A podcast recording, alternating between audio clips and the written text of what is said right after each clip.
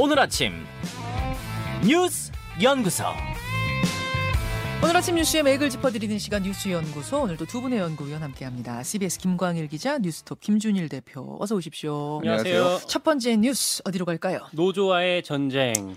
결국 화물연대 파업에 대해서 업무 개시 명령이란 게 내려졌어요. 네, 윤석열 대통령이 어제 직접 국무회의를 주재해서 발동했습니다.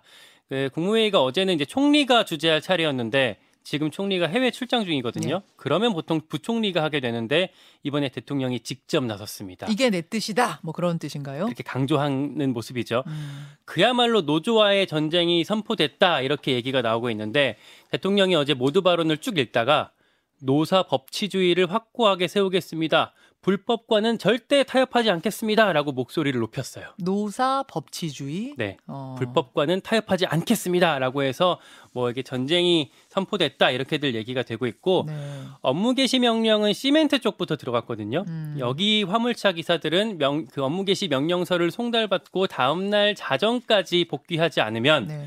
아, 최대 3년 이하의 징역까지 받을 수가 있습니다. 음, 음. 다만 당장은 기자 그 기사들이 빠져나갈 구멍이 있긴 해요. 그게 무슨 말이에요? 송달되는 절차가 좀 복잡해서 네. 고의로 송달을 좀 지연시킬 수가 있습니다. 아, 뭐 이 사람들이 지금 뭐 다 집에 있는 게 아니라 전국에 흩어져 있기 때문에 네. 나못 받았다라고 좀 버틸 수는 있어요. 뭐 다양한 방법으로 보낸다면서요. 근데 카톡도 보내고 이메일도 보내고 뭐 집으로 우편도 보내고 사람이 가기도 하고. 그것도 뭐 각각 다들 다르, 달라서 집계하기가 어렵고 뭐 안 그 안 볼 수 있기 때문에 음, 음. 다 보내려면 한 최소 2주 정도 걸릴 전망이다 이렇게 네. 나오고 있고 여기에 화물연대는 법원에 집행정지 가처분 신청을 낼 거래요. 음. 그리고 동시에 삭발 시위까지 하면서 강경 대응하고 있습니다. 그래요. 이런 와중에 오늘부터 서울 지하철에 대- 지하철에서 파업도 벌어지는 거죠. 그러니까 서울교통공사 노조가 1시간 반 전, 그러니까 1시간 전이죠.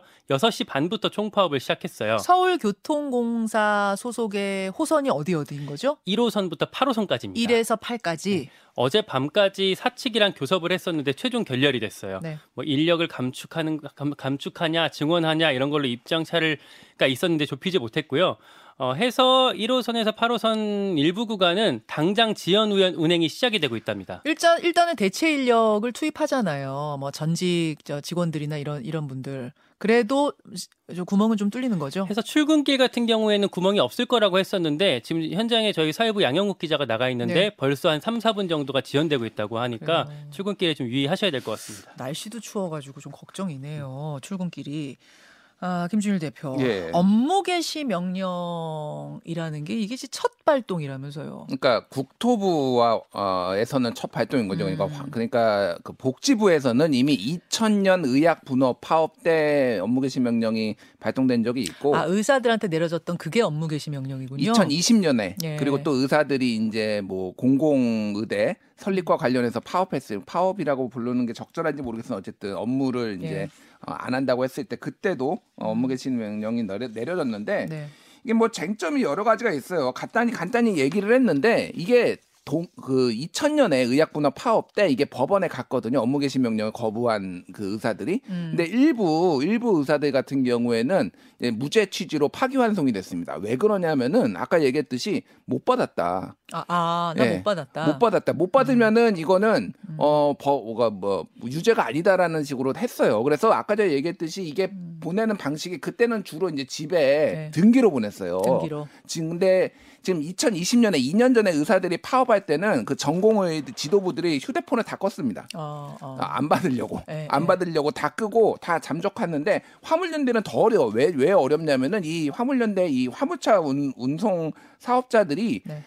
대부분 거주지가 집이 있지만은 음. 전국을 돌아다닙니다. 음, 그리고 그냥 휴게 고속도로 휴게소 같은 데서 자요. 음. 일하면서 그러면은 이거를 어떻게 다 찾아서 할 것이냐. 그리고 이게 일부러 안 받은 거 아닙니다. 이제 이렇게 얘기할 수 있는 명분이 훨씬 많다는 명분이 거군요. 훨씬 많은 거죠. 그래서 뭐그 국토부 장관은 원희룡 국토부 장관은 지금 가중 처벌하겠다라고 하는데 가중 처벌은 국토부 장관이 결정하는 게 아니라 법원이 결정하는 거니까 그것도 이제 나중에 쟁점이 될 거고 지금 네. 뭐 화물연대에서는 지금 이거 과처 가처분 신청 명령 무효 무효 가처분 신청 낸다는 거예요. 예. 만약에 이렇게 될 경우에는 이게 이제 뭐 여러 가지 쟁점이 있는데 이게 지금 이 업무 개시 명령 자체가 정당한 사유 없이 집단으로 업무를 거부했다라는 음. 거거든요. 그러면 정당한 사유가 있는지 없는지 이거를 정부가 입증을 해야 돼요. 업무 개시 명령을 낸 사람이. 아, 그러니까 무조건 업무 개시하라가 아니라 음. 정당한 사유도 없이 지금 이 이렇게 파업하는 거 아니냐 이때만 낼 수 있는 게 업무 개시 명령이군요. 그렇죠. 그리고 업무 예. 개시 명령이 이제 18년 만에 국토부에서는 처음 발동이 된 거니까 그러면은 대화 노력을 했는지 여부 이런 것도 아. 법원이 다 들여다볼 거예요. 근데 지금 5개월 동안 거의 아무것도 안 했거든요, 정부가. 그러니까 음. 이런 게 지금 가처분 신청이 받아들여질 가능성도 배제를 할 수가 없는 상황이고요.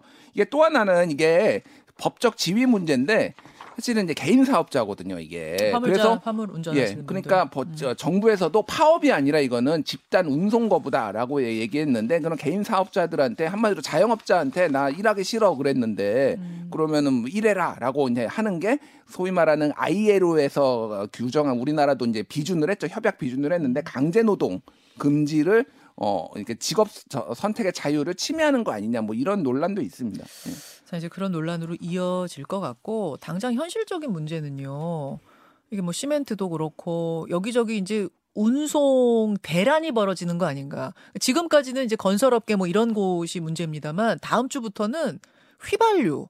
저 어제도 가다 보니까요. 휘발유 없음이라고 붙인 주유소들이 벌써 눈에 띄더라고요. 당장 어제 김준일 대표도 기름 넣으러 갔다가 어, 못 넣고 다른 곳으로 돌아가는 일도 있었다고 어. 하는데 어제 그래서 늦을 뻔했어요. 어제 그, 래 서 그러셨던 거예요. 예. 어. 그 화물차 기사들 중에서는요 한 10% 정도만이 민주노총 그러니까 화물연대 조합원이라고 해요. 네. 그래서 앞으로 관건은 나머지 90% 비조합원들이 어, 여기에 계속해서 버틸 것인가 음. 아니면 업무 개시 명령 받고 여기서 떨어져 나갈 것인가 여기가 이제 앞으로 관건이라고 볼 수가 있겠습니다. 근데 여러분, 예. 뭐 하나만 말씀드리면은 지금 이제 주유소들의 기름이 특히 휘발유가 지금 비는 곳이 있는데 네.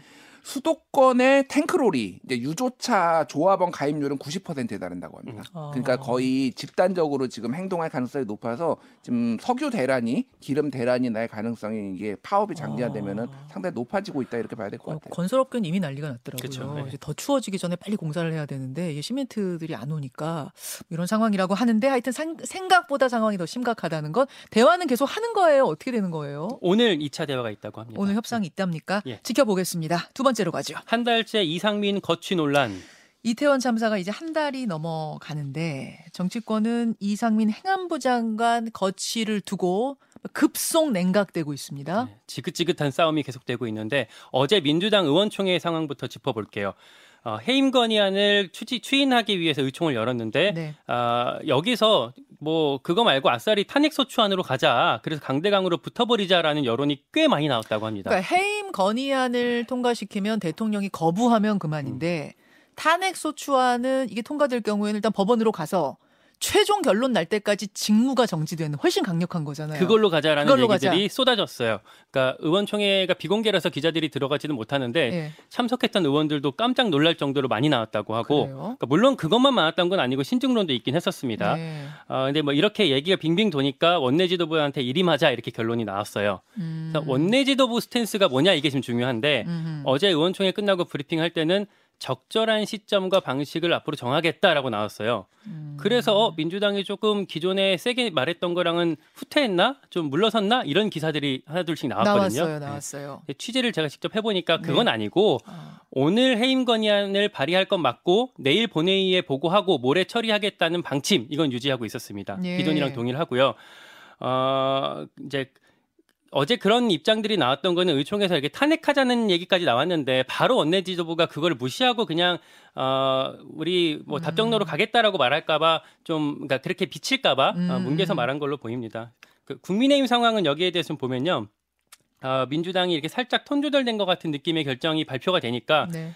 국민의힘도 국정조사 보이콧은 일단 유보하겠다라고 아. 화답을 했어요. 아, 그래서? 오늘 조간에는 양당이 어, 숨고르기 했다 이런 기사도 좀 나오던데 음. 요것도 사실 좀 이게 하루짜리 휴전에 불과하다라고 볼 수밖에 없을 것 왜요? 같아요. 왜요? 곧 해임 건의안이 올라오게 될 거고 그럼 네. 또 극단으로 대처하게 될 거고 용산 반응이 일단 싸늘해요. 용산에서 음. 탄핵 소추안이든 해임 건의안이든 이든 이게 이, 이럴 수가 있느냐? 약간 이런 반응이에요. 어제 또 대통령실 고위 관계자 발 기사가 뭐 연합뉴스 보도로 나왔는데 네.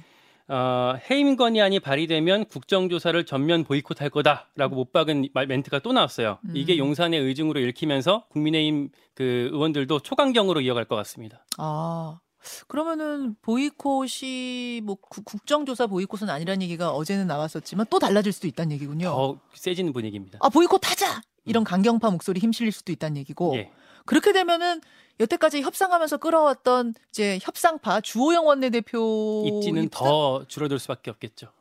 복잡한 상황이네요. 지금 상황이 김준일 대표. 지금 뭐 김광희 기자가 얘기했지만은 어제 하루만 해도 이게 냉탕인지 온탕인지 분간이 안 됐어요. 맞아요. 계속 이게 음. 그러니까 처음에 민주당에서 해임 건의안 올리겠다.